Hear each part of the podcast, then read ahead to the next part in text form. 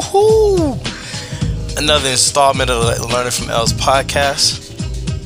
Don't mind me, my voice a little sick. I love this song though. This portrait, here we go again. Mmm. Mmm. Whew. Ladies and gentlemen, welcome to the podcast. My name is Rasheed. Ah. That's right, baby.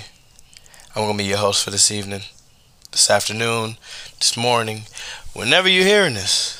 Don't mind me, my voice is a little sick. I sound like I sound like you know a little, a little, a little snuffleupagus, but it's all good. Um, a couple things to get into today, because there's a lot going on out there. Summertime is coming, and that's right. They're taking them off. The masks, the mask, the mask, the mask, the mask, the mask, the mask, the mask, the mask, the mask, the mask, the masks, the masks, the masks. The mask mandates are being lifted. Some of them are being put back into place. So we're gonna get into a couple of them things. Uh, we see that uh, a few different areas of the country, our mask mandates are being lifted. One of them, are we surprised? Florida. Florida judge is overturning Biden's decision and is going to take away the mask mandates for planes. So if you're traveling on a plane and you're in Florida, you may not have to wear that thing. As a matter of fact, um, not just Florida, some actual U.S. airlines are going and they're making masks now optional. They're not going full in and saying, "Yo, we're gonna get rid of the mandates." You know, you got to be political. You know, you're dealing to a wide, wide audience, but um, a few airlines are actually making it optional. Um, these include Delta, American Airlines, United Airlines, Southwest Airlines, Alaska Airlines, and even JetBlue. So we're not going to say that everybody is going to make you take them off, but a couple of them airlines are going to stop you, or a couple of them are going to allow for you to uh, have the option to wear it if you want. So that should be interesting for some people. Ooh, yeah, allergies getting to me, people. Bear with me. uh, in other news, as far as mask mandates are concerned, Uber and Lyft, they actually going and they're lifting the mask mandates for riders and drivers. Um, this is going to be intriguing too, because if you're going out and about and you're catching an Uber, uh, going from one place to the next, you know, you're out there shaking it, moving from one spot to the next. You might just call that Uber up, and sometimes they will ask you to wear a mask, sometimes they don't. I was in an Uber recently, and uh, the guy when we got in the car, he's like, "Oh yeah, you know, um, do, do y'all have masks and whatnot?" I'm like, "Yeah, I got one. Just give me a second, let me find it." Because I was uh, coming out the club and they didn't really make me wear it. And of course, I find it, I put it on, trying to be respectful. But it was a group of a few of us, and uh, two of the guys were not feeling that mask shit, so they were like, "Eh." I don't know, you know what I mean? We only going ten minutes down the road, and it's like, bro, just come, just, just, just, just, just let the guy go. But, but anyway, anyway, anyway. um, so we're talking about the masks that were, uh, that were now, or the the mask mandate that's now being changed. So now, if you're riding in an Uber, you may or may not have to wear the mask, and um, I, I think that something like this was bound to happen anyway. Uh, but it came out on NBC News. They were talking about it.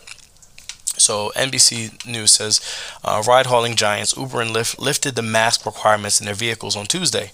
Uh, the move comes one day after a federal judge in Florida struck down the Biden administration's mask mandate for planes, trains, and buses, and other and other public transport. Uh, U.S. District Judge Kathryn Kimball Mizelle for the Middle District of Florida said the policy was "quote unquote" unlawful and ruled that the Centers for Disease Control and Prevention had overstepped its legal authority by imposing the mask mandate. Uber updated its policy early Tuesday, uh, noting that the CDC recommends wearing a mask if an individual has a personal risk, uh, personal risk factors, or if the person lives within areas with a high transmission of COVID-19. Quote: Remember, Many people still feel safer wearing the mask because of personal or family health situations. So please be respectful of their preferences, the company said. Lyft, they also updated their policy on Tuesday morning saying, quote, wearing a mask is now optional for everyone in the car. Uh, the quote continues, we know everyone has different comfort levels and anyone who wants to contribute wearing a mask is encouraged to do so, Lyft said. Um, quote, while riders and drivers can always cancel any ride they don't wish to take, for health safety reasons, like not wearing a mask, uh, will no longer uh, appear as a cancellation option in the app. So they're saying now, hey, we're not going to say we're not going to cancel the ride or we're not going to allow for drivers to cancel rides just because you don't have a mask. I didn't even know that you could do that before, but I guess it's over with now. And following Monday's ruling, the Transportation Security Administration said it would no longer enforce its security directives and emergency amendment requiring requiring masks on public transportation and transportation hubs. Uh, this, this decision sparked a frenzy of new policies, with some airlines included, like I just mentioned, such as Delta and United, dropping the face covering requirement, while some public transportation services, like the Metropolitan Transport Authority in New York City, will keep it in place. So, we got ourselves an interesting dynamic here because while most of the country is uh, tired of the pandemic, which is so, so very American of us to just decide that uh, even though something is considered a health crisis, we're just over it because we want to live our lives. Um, everywhere isn't really getting rid of the mask mandates. In fact, in Philadelphia, um, they're going to be, because cases are rising, uh, they're actually going to be re implementing the indoor mask requirement in certain places as of yesterday, Monday, April 18th. So, as some of the world adapts and some of the things change uh, with the masks, it's not everybody. Um, so this will definitely be something to pay attention to in the coming uh, days and weeks as we get closer to the summertime.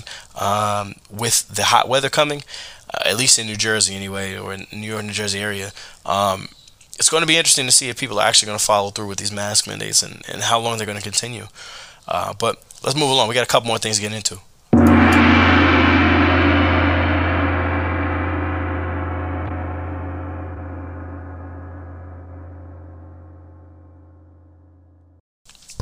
All right, so next we're going to talk about uh, people getting what they want. See, this is the Learning from L's podcast, so I want to make sure that I'm highlighting a bunch of stories where we could find the lesson. People, we could find the lesson.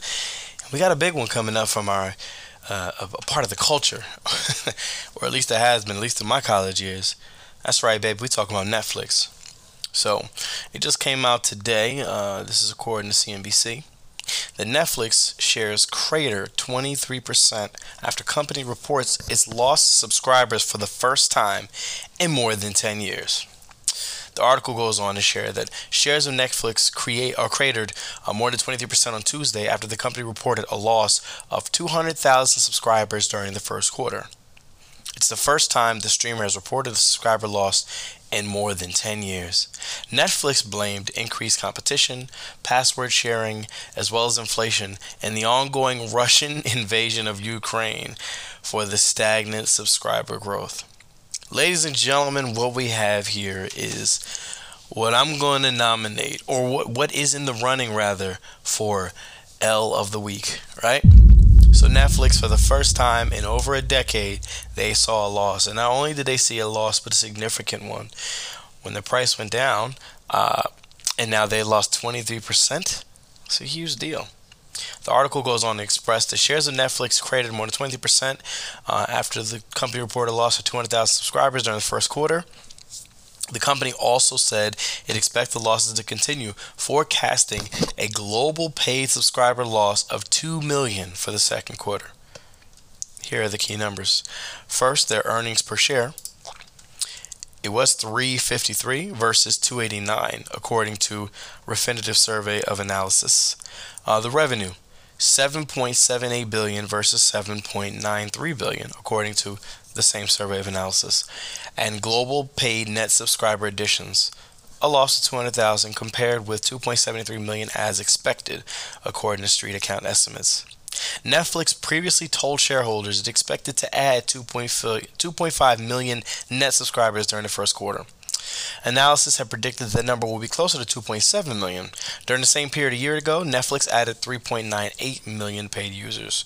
So their year over year numbers they expected it to go down from 3.9 uh, to 2.5, but not only did it go down, uh, they didn't even gain anything. It was a net loss, which is horrendous, right? Uh, the company said the suspension of its services uh, in Russia and the winding down of all Russian paid memberships resulted in a loss of 700,000 subscribers. Excluding that impact, the company said it would have seen 500,000 net additions during the most recent quarter. Additionally, Netflix blamed growing competition from traditional entertainment companies that have launched streaming services, as well as password sharing, for recent stagnant growth in paid subscriptions. Quote, Our revenue growth has slowed considerably. Streaming is winning over linear, and as we predicted, and Netflix titles are very popular globally, uh, the company wrote in a letter to shareholders Tuesday. However, our, our relatively high household penetration, when including the large number of households sharing accounts, combined with competition, is creating revenue growth headwinds. The company estimates that in addition to its 222 million paying households, that the service is being shared with more than 100 million additional households through account sharing. Netflix has increased its content spend, particularly on originals, amid tense competition in the streaming space to pay for it. It's hiked the prices of its service. While the company is exploring other options for growth, like adding video games, analysis and investors are wondering what else Netflix can do to bolster the revenue. Ooh. I'm gonna be honest here, folks. I read this. Uh, we do more than just read the headline here. We want to obviously see the headline. We want to get into the meat and potatoes of the article to find out exactly what's going on. And from the looks of this, Netflix is dealing with a lot of different things that I just don't think they foresaw. Um, we're entering the, the beginning stages, they say, of an endemic. Um, so now we're starting to kind of get our, our, our situations together. And one of the things that I vividly remember was the boom that existed uh, when the pandemic first started. And when that happened, all the other streaming companies that existed, or that were going to exist rather, they made a push to bring back their content, right? Like you guys remember when Disney Plus blew up over that summer of 2020? Uh, go, well, not no, not not the summer of 2020, but going into uh, 2021 when it became a real thing, and you started seeing all the Disney movies come off of Netflix and you know moved over to their platform, all the Marvel stuff, the ESPN things, all the Star Wars stuff, all that stuff was taken off Netflix.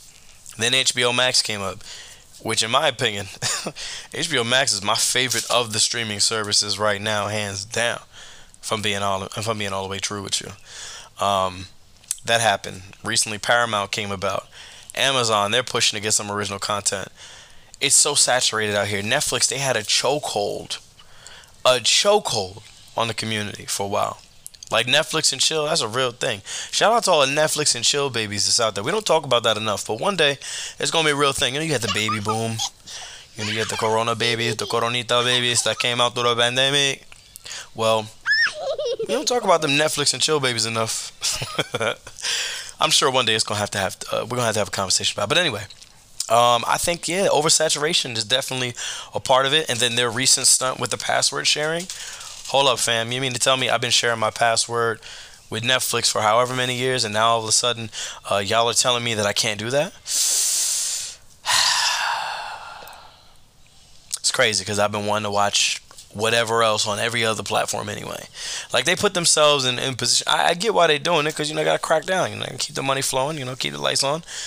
But my boy, my boy, Netflix, y'all, y'all, you're doing yourself a disservice here. I mean, clearly the numbers, the numbers suggest that. And I don't think that it was solely just based on the, the, the, war in Ukraine. I mean, this is saying that they expected to add a bunch of people, and that just didn't happen. Can we pinpoint it to say that it was one specific thing? No. But I'm sure you all know somebody that's got a, a Hulu, a, um, a HBO Max, a, a, Paramount Plus. Well, not really many, but a Disney Plus. You know, they have a Netflix. Like it's just a thing, man. I, I, I don't know. I just I don't know how they couldn't have saw this coming. I'm not even in the streaming world, and I knew this was gonna happen. HBO Max is taking the world by storm, especially when it started getting to the point where, um, before you know the restrictions were lifted, at least here in New Jersey, everything was on streaming services. So when a new movie came out, I didn't have to go anywhere. When Justice League came out, the Snyder Cut, which was amazing by the way, versus the original, long as hell, but it was amazing. Uh, when that came out, it was like, all right, I can stay right here in my house. I can watch it. I saw the Batman recently in theaters. Um, that was interesting. I, I definitely wish I would have watched that one at home. You know, especially since he didn't he he didn't speak louder than this the entire movie, and you know Robert Pattinson's look like he looks like he hasn't seen sun since well ever. Um, So it was uh I don't know. I just think it, the convenience of it all, and now the content that's being specifically delivered to certain platforms like a Disney Plus with their massive back catalog of nostalgic hits that we all want to see. HBO Max getting all the hot shit coming out. Uh, Paramount Plus coming in there getting a few things. Like you know, what I'm saying? like Netflix is keeping us going because there's some shows that are coming out some original content, but you know, you got to pay for it. It takes money to make money, and y'all are making all these reality shows and different things that are great. They used to give all the comedians a bunch of money for the stand-ups and all that. Like, it's cool. But is the juice worth the squeeze? You know, this is what you wanted. This is what you asked for. But anyway, let's move along.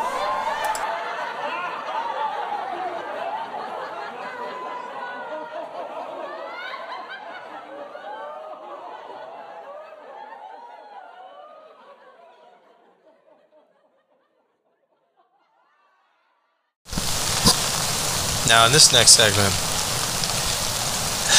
I hate to rain on people's parade, but we really need to talk about this because this this is quite the story that we have on our hands. the next L we're talking about, uh, this one is for at a university in Ohio named Shawnee State. They actually recently agreed on a $400,000 settlement with Professor Nick Meriwether after a court order determined that the school violated his First Amendment rights. Here we go. The violation of rights, the violation of his First Amendment right. And for someone to get $400,000 paid out to him and be a professor of that school, I wonder what it was that he did to have his rights violated in the first place. Well, the right that was violated was he was refusing to use uh, a preferred pronoun for a transgender student.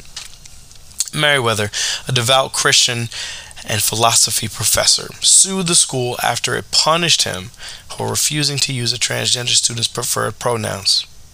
Quote unquote, I guess this means I can call you A, C U, star star. We're not going to say the word, but my goodness.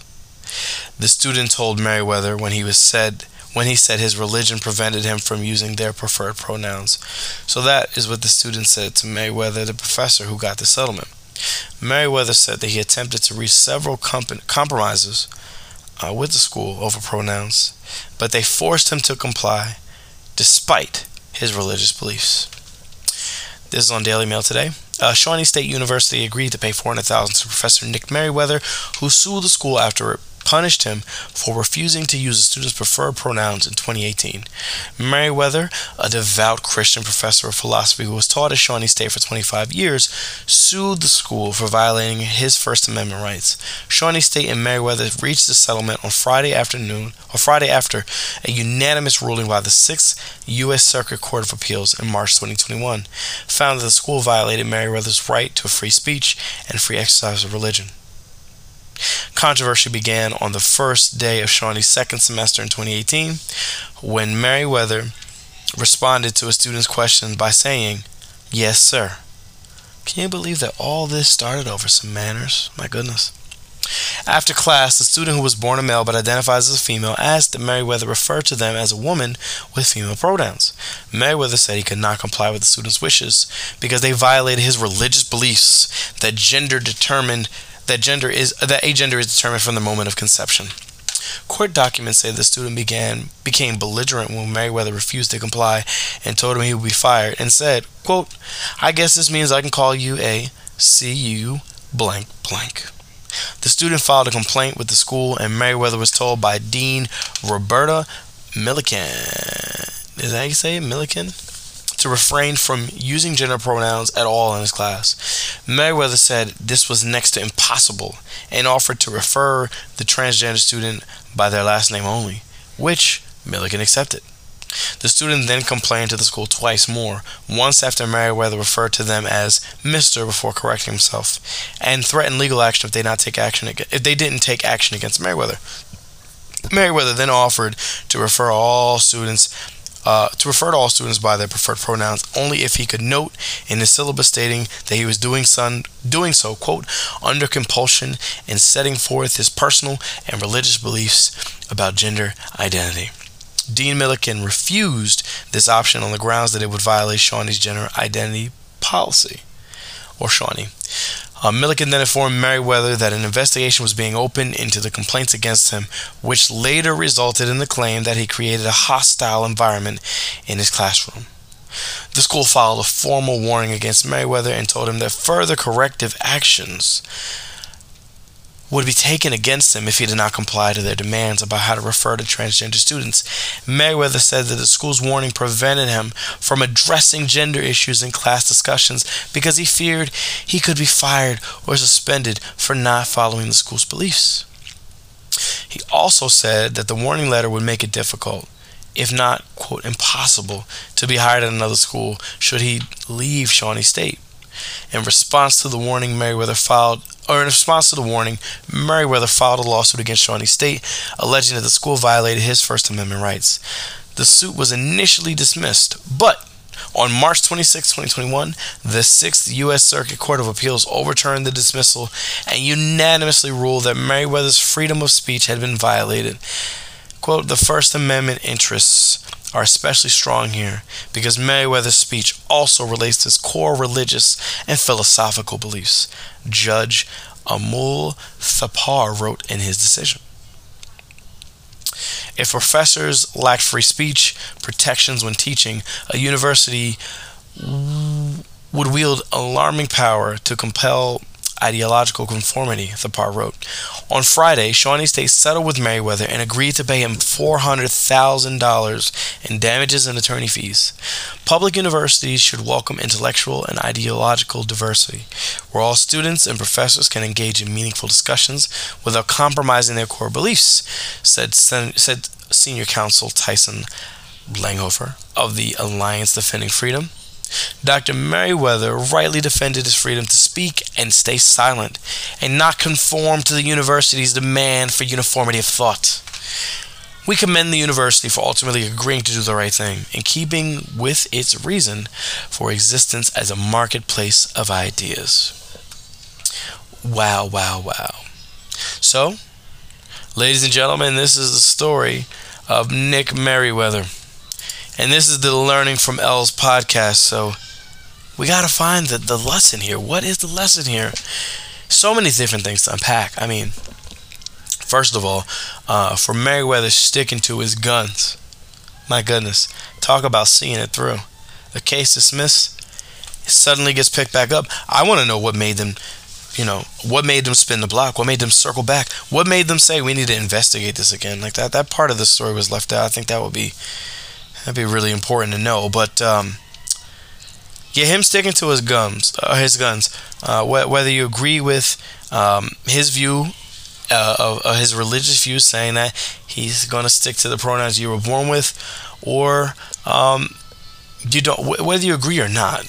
Um, just the fact his perseverance, I think, should be highlighted here. As far as whether or not that was right or wrong, I mean, our morals are subjective to who we are. Some people don't care, some people do. Personally, whoever you are, whatever you are, be that all the time. It won't bother me. I'm not in the way. I want to help you be the best version of you. Whatever that is. Whoever that is. Black, white, purple, green. Doesn't matter to me. But clearly to Mr. Meriwether it does. And now he got 400 of them things from the same school, who, by the way, they probably can't fire him right away. He's been there for 25 years, and if they fired him, especially coming hot off this, it would look like retaliation. But my goodness, you get a check for that, and um, the perspective of the student. I, I feel the way I feel the way about the student here, uh, because the student is going through a crisis where they just want to be identified by the pronouns that they're looking to be identified by and by this guy getting that money and defending his right to free speech in Ohio, of all places, I think it sets a precedent that isn't a good one. Um, you're going to have other people that are going to disrespect the student's right to um, have their pronouns be announced because now they're probably going to be more reluctant to to speak up about what their preferences are, which I think that's kind of fucked up and you know ironic since this whole thing was about free speech. um, you know, to, to, to tell someone, hey, uh, yeah, we're gonna we're gonna give him money because you guys can't censor his free speech, but then you're gonna have a student who they're gonna think twice about what they're saying in their their ideal of free speech, given these circumstances. I think that it's um, it's really unfortunate that it played out this way. I mean, you know, thoughts and prayers out to everybody. Really, uh, the fact that he got all that money is, is nuts, and it's gonna go to attorney's fees. You know, obviously some of it to him, even if the attorney was, you know, more than half or half it, whatever. To still come up with that much money, my goodness. I don't know, people. I'm not a doctor. I'm just a guy bringing you the news, baby. All right, and that's it. That's it for today. Uh, again, my name is Rasheed. Some people call me Rico. Some people call me Rasheed. My mom is mad at me. She calls me my full name, all that good stuff. This is the Learning from L's podcast. I hope you all have. I hope you all have a good rest of your day. You know, I hope you go out there and you really make a change. You know, you really help somebody. Help an old lady across the street. Give someone homeless something to eat. All those good things. Um, we'll be back again uh, next week. I'm going to begin to get on a more frequent schedule that doesn't coincide with my entrepreneurial and uh, entrepreneurial endeavors. Uh, so I will uh, I will see you guys soon. I hope you enjoyed this podcast today and see you on the next one. Until the next show, though, remember sometimes it's better to think twice before taking the L. Y'all be safe out there.